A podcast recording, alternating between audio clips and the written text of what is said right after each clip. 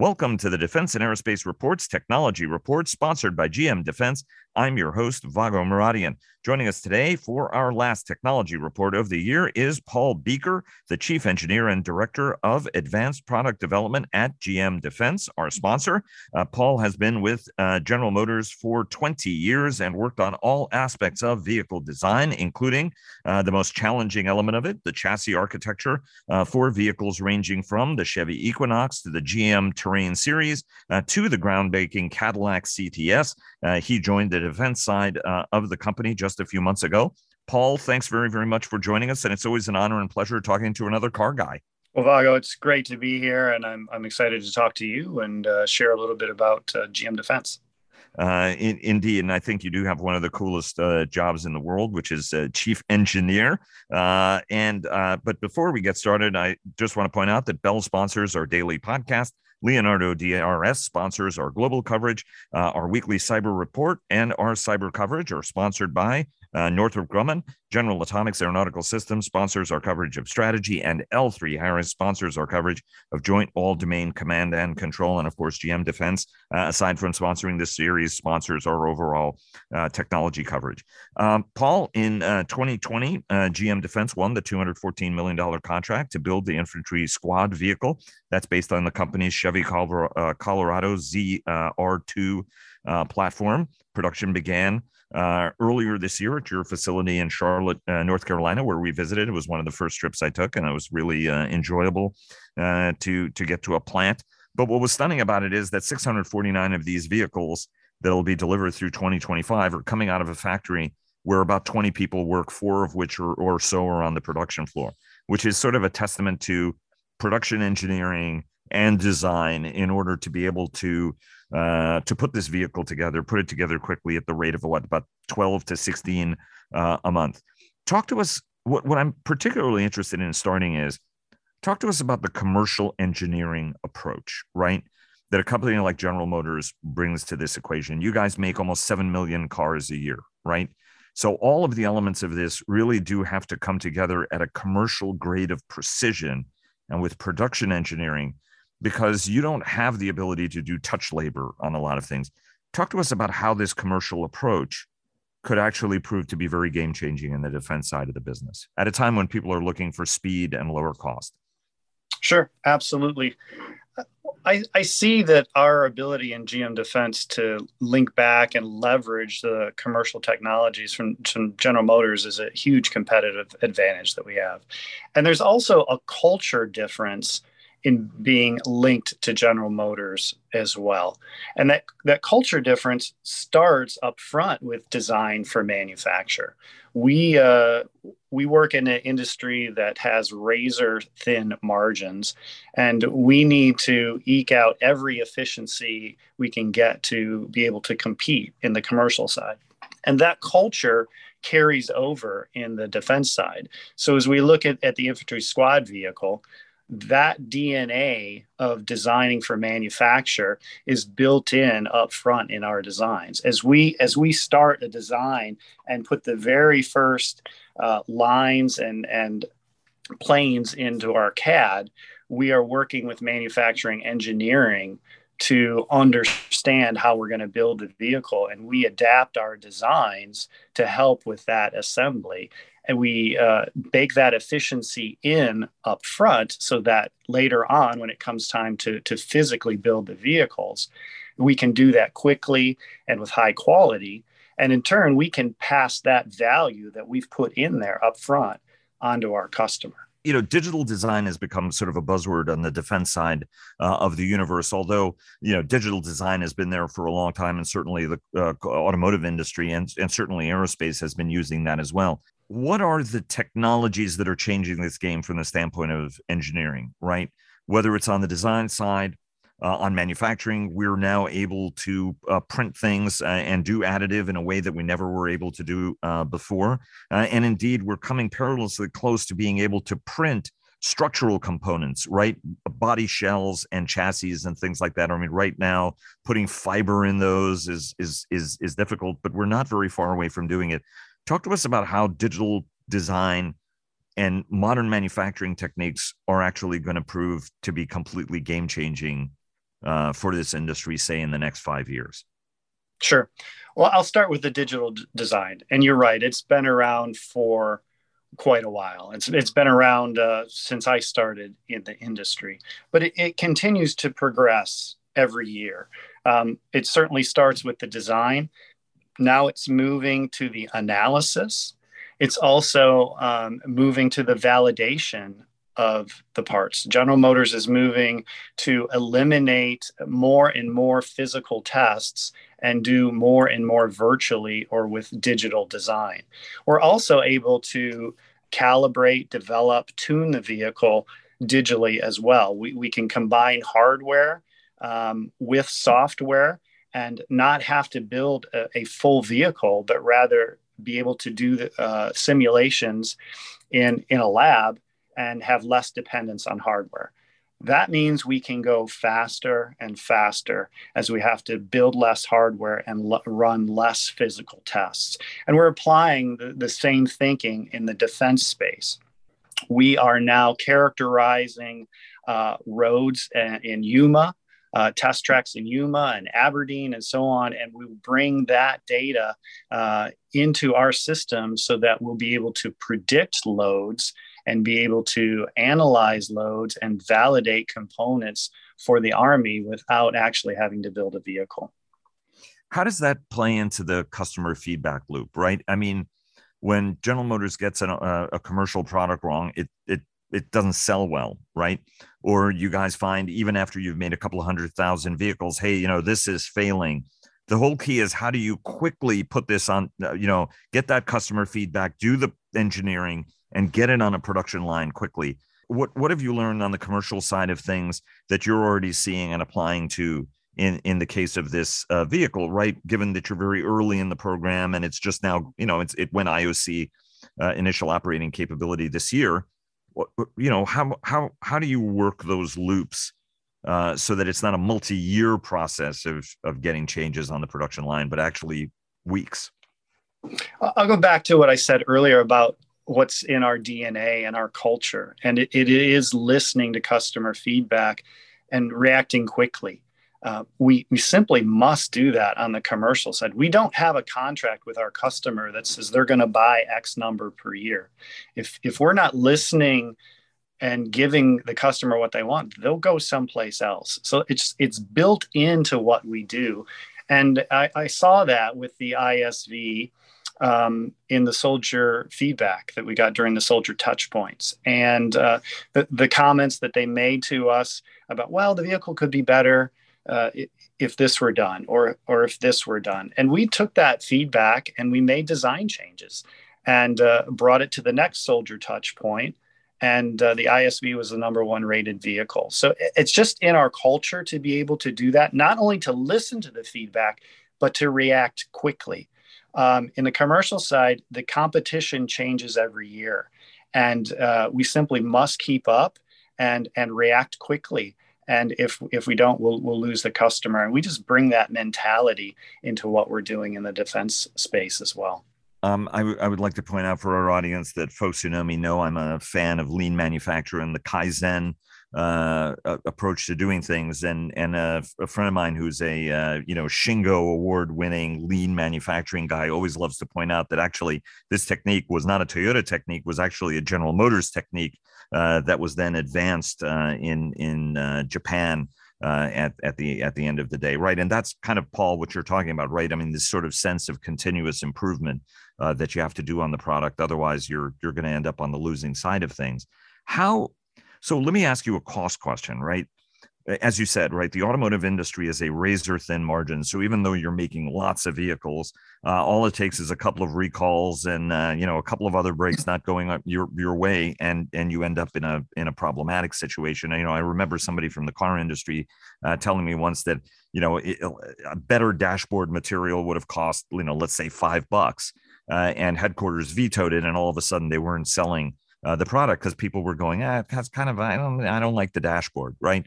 how how do you guys make these cost trade-offs what's the process you guys use to make sure that you're making the right kinds of of trade-offs right that you're you're not you're not under investing where you should be investing and not over investing where you shouldn't. What's the process you guys use to get to that Goldilocks zone where you're delivering everything you need to deliver and in, and, and in the process, right, convincing your customer, hey, you know, I want to go back and, and pull the GM lever again. Yeah, on the on the commercial side, those are those are very complex uh, uh, decisions, right? Because we could we could spend a, a, dollar more on the dashboard, or do we spend a, a dollar more on the chassis? do we spend a dollar more on the seat? And and if if you spend a dollar more on all of those things, suddenly you've made your vehicle um, too expensive, and um, and and you you won't be able to to sell it. Um, so those are very complex uh, decisions, and um, we we do a lot with the feedback, um, just like we're doing on the defense side with the soldier touch points. Obviously, we don't have that on the commercial side. We have we have clinics and uh, and and really try to get the voice of the customer, lessons learned from the from the past as well.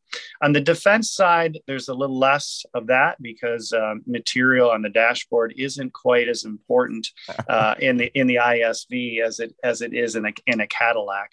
So um, there we're really um, looking to provide the best value we can while meeting the requirements uh, given to us uh, by the customer. So there, there's not uh, there's not as much of, of that with with trading off um, uh, one versus the other. It's it's much more about meeting requirements and then engaging with the customer during immersion events or soldier touch points and making sure we're getting the feedback for for what they think could be better um, better serve their needs and and then reacting quickly.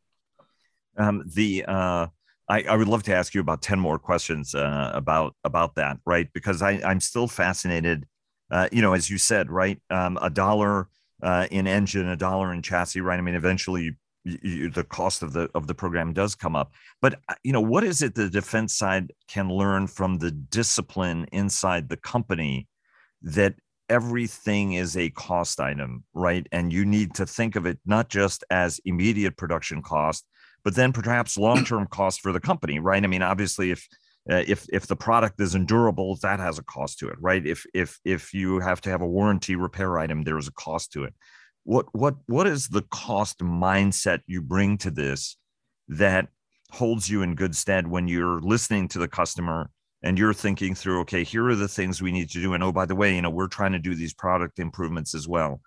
I'm, I'm sort of fascinated about the philosophy of that and and how you guys manage to do it at scale.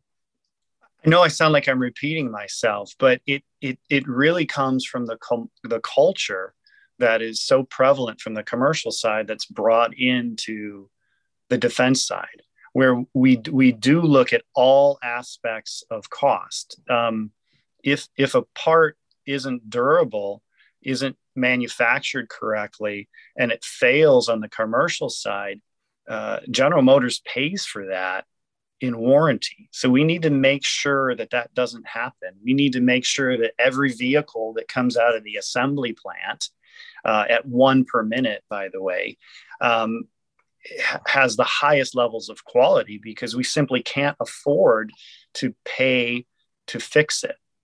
Um, and and the the thinking of, as I mentioned earlier, design for manufacturing, so we can manufacture these efficiently at one per minute. That that that permeates the culture that we have in uh, GM Defense. We're, we're not just simply thinking about the design and meeting requirements when we're in the design phase.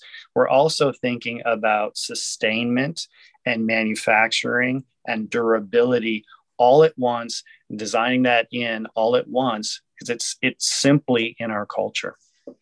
Um, let me uh, ask you about uh, growth and, and modularity, right? I mean, one of the big challenges and, and one of the complexities of your job was uh, to be able to design platforms that could support various different types of vehicles, right? Um, and and modularity is something that the Army is looking for in its next generation of vehicles.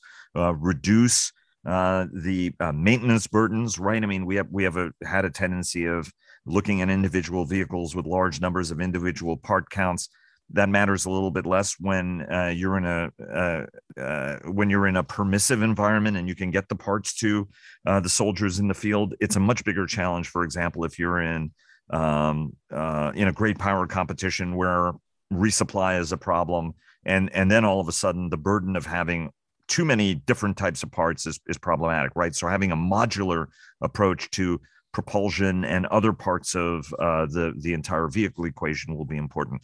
Talk to us about the modularity approach you guys are trying to bring to a next generation of Army vehicles, building on your experience here uh, with ISV.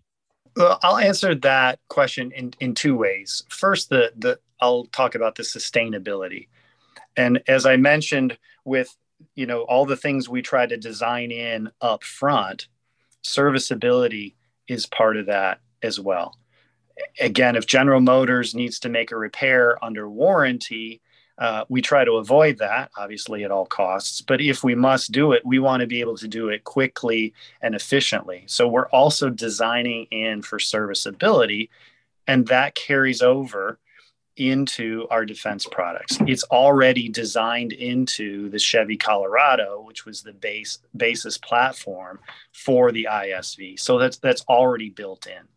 As we talk about modularity, again, the second part of my answer, as we talk about modularity, we look at that as a, a modular design that supports a family of vehicles um, that can support different missions.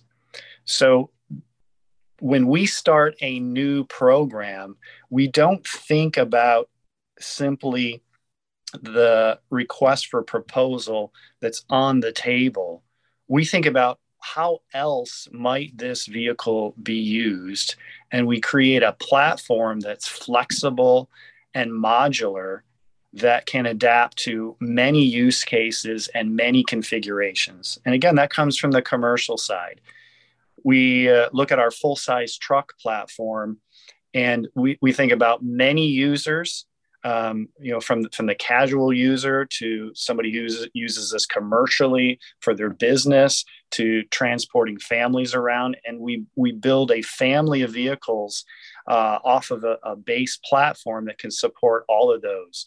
And, and that uh, would include our Silverado 1500, 2500, 3500, as well as our, our, our Chevy Tahoe and Suburban. They share design uh, philosophies, they share components, they share manufacturing strategies.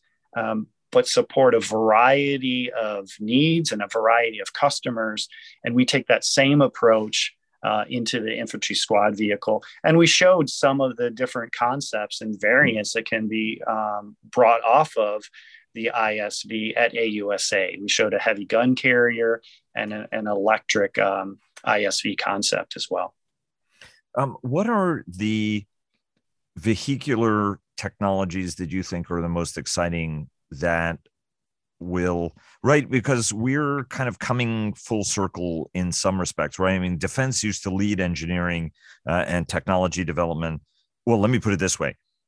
Defense historically before world war ii would just draw off of commercial industry right? And then after the world war ii investment it became that the dod became a technology driver. And then we went to a more natural order of the universe right? Where commercial technology is you know the whole key is adapting um, commercial designs to address military needs, right? And and uh, that's happening in the unmanned space with enormous uh, rapidity. What what do you think are the most exciting commercial vehicular technologies that you think are going to be the biggest game changers in military transportation as you look, say, 5, 10, 15 years ahead? Well, I'll, I'll comment on the on the areas that that GM Defense is in, involved in um, that are the most exciting to me. Uh, electric vehicles would be part of it, and I I, know that uh, we certainly have some, some work to do in electric vehicles for the military, but there there are benefits there with silent uh, mobility, right, and, and, be able to uh, to get the the warfighter um, where he or she needs to go silently right? Running under silent power. There's also the heat signature that's uh, when, when you don't have a hot exhaust system off of a, a diesel engine. Um, with the, the batteries on board the electric vehicle, there's also the ability to be in silent watch mode and not have to start up the diesel engine, diesel generator to generate electric power to complete the silent watch. So um, there, there are certainly some advantages um, with electric vehicles. And uh, I, I, think we're just beginning to explore that in the military space. Um, another would be uh, autonomous um, autonomous driving, right, uh, and uh, and robotics. General Motors has, has made um, huge investments into autonomy. It, for electric vehicles and uh, autonomous vehicles together, over $35 billion. So we can leverage that in GM Defense. And uh, that, that can uh, take some mundane tasks out of the warfighter's hands with, with uh, automated driving. It can increase uh, safety. It can also, with robotics, take, uh, take humans out of dangerous areas and and let let vehicles handle it. So that's that's certainly exciting as well. And I would say also some of the other safety technologies um, like 360 degree cameras, so we can see around the vehicle um, and and and and keep others safe that are around the vehicle. It also helps with situational situational awareness during uh, silent watch to be able to see what's around the, the vehicle. Lane keep assist, automatic emergency braking, uh, many technologies um, to to to keep uh, our warfighters safe, but also um, to prevent damage from the vehicles and taking them, uh, you know, out of service and, and having money spent to repair them. So I, I would say um, those safety features are also pretty exciting. Um, let me ask you a little bit about electrification, right? Um, one of the last trips I made before the pandemic was uh, to the technical center up in Warren. Uh, no accident that it's right next to the old uh, Tank Automotive Command headquarters as well, in, uh, in uh, right up there. Um, one of the things that I saw, you know, I had an opportunity to spend time with with your uh, engineers, and that was the day after the Ultium technology was uh, unveiled and various platforms that you guys uh, were delivering in in terms of this modular battery uh, motor combinations. Um, what what is the art? Right, I mean, as the chief engineer for GM Defense, there is a uh, right i mean you guys have an electric isv and soldiers absolutely love it. They love the performance of the vehicle uh, they love how quiet it is. You mentioned right you can you can use the battery to power your electronics. The concern is that in field applications right fuel has advantages to it for the time being right? So even if we can electrify cities and that actually our uh, commercial lives may be electrified there may be some challenges in doing this on the defense side of the of the universe. Talk to us about the approach you guys are building, bringing, because you guys bring an architectural approach to power, right?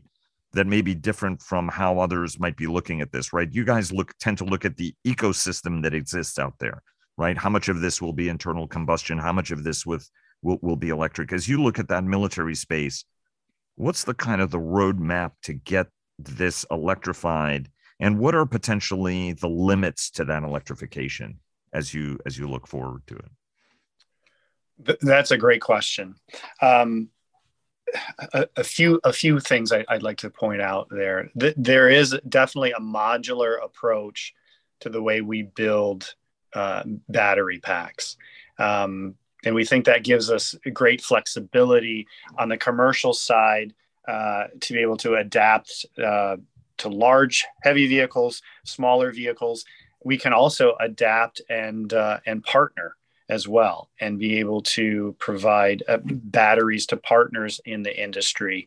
And um, it's a very flexible approach, and, and really ties into some of the other things we had talked about earlier about flexibility and um, designing up front so that we can react uh, quicker in the end. Um, so, so that's a, a pretty exciting and uh, and and I think a great approach. And then and General Motors has made huge investments. You talked about the battery lab, but in in battery manufacturing, and that that is so critical that we're bringing that uh, capability in house. Um, it's so key to our business, and it's been exciting for me to watch the progress in the batteries and their power density and the recharge times um, that we're seeing and to be able to to sort of extrapolate where this is going to go. And you bring up a good point about electric vehicles and, and how do we recharge them in austere environments. And and we are we are tackling that as well because that's a very real question. The energy density in batteries is not equivalent to uh, diesel fuel and what we can get into a tank but it is getting there and it is getting there very rapidly. And the concern about range um, is going away. That's not really the question anymore. I, I, I, can't I can't get an equivalent range in my electric vehicle. That's gone away because of the advances in battery technology. Now the next question is how do I recharge it at the same rate that I can refill my diesel fuel in the tank?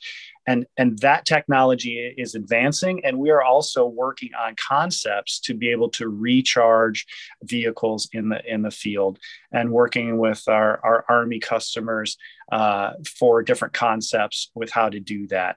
And it, it's it's the same type of thinking.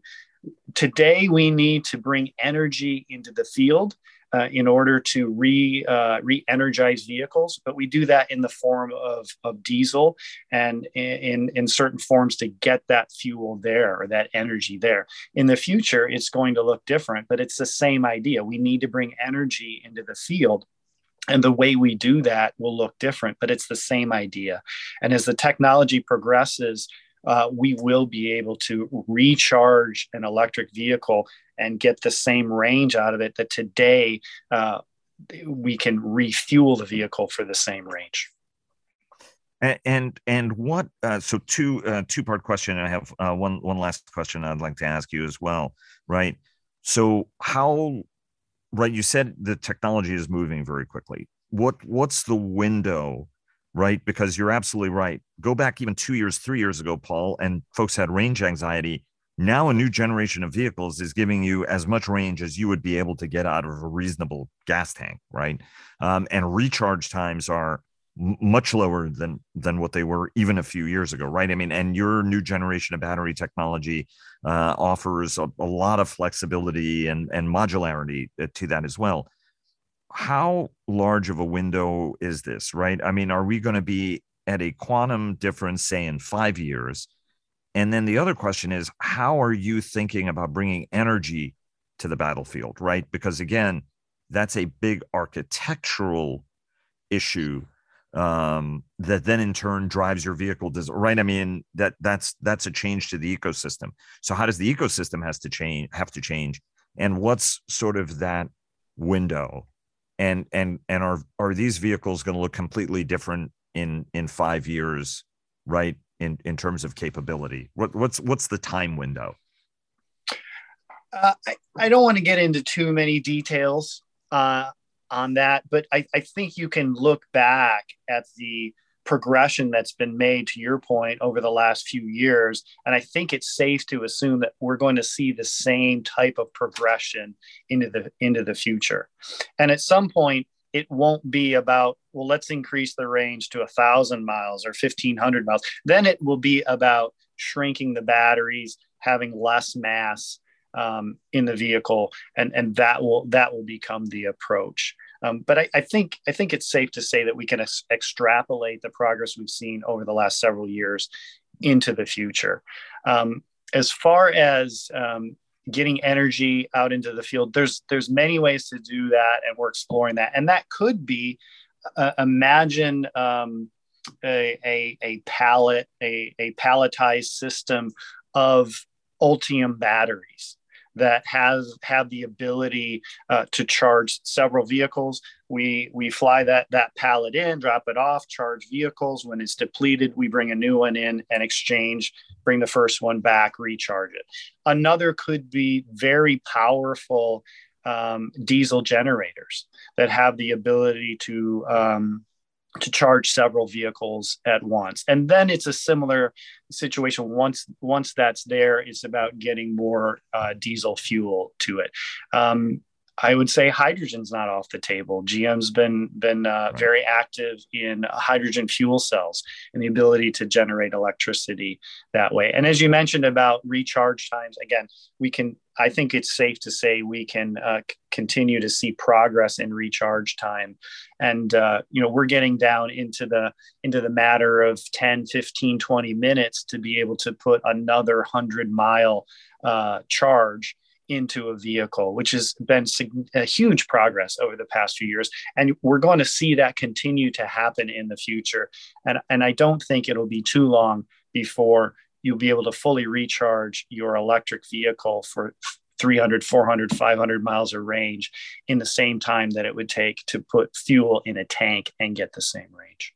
Um, and I and I think people have a tendency of forgetting that each mile you're driving a heavy vehicle on a road, you could run its radios and other internal systems for like a day, uh, right? I mean, I think folks sometimes uh, forget exactly how much power goes to the the motive force of it as opposed to the, the running the electronics part of it. Um, you know, and obviously there are also concerns, right, about temperature degradation, which I know you guys are working uh, as well through um, a, a, variety of uh, technologies. Let me ask you one last question, and which is the retrofit market, right? We have enormous numbers of vehicles, and in fact, fastest growing segment or, or a very fast growing segment of the automotive uh, business is electrification, uh, right? Replacing the internal combustion engine in your car uh, with uh, an electric power plant the the challenge is everybody wants kind of like a 500 horsepower motor in a like a Citroen Deux Chevaux, which is completely idiotic. Whereas actually, um, the the more interesting part of the market is how you can actually make a one for one replacement for that power plant, right? And you know, you may have a bug. Uh, and you you want a 26 horsepower and with the same power characteristics with with with which mo- with modern electronics that's actually achievable right that's particularly important, not just for your hobbyist, but actually retrofitting vast fleets of perfectly good Army vehicles and actually electrifying them, right? And getting all the benefits that come from that, from lower maintenance footprint and uh, more operational flexibility and what have you. How well, how are you guys thinking about that element of the market, which could actually be as sizable, or if not even bigger, than new vehicle delivery? That, that's that's absolutely uh, um, where things are headed.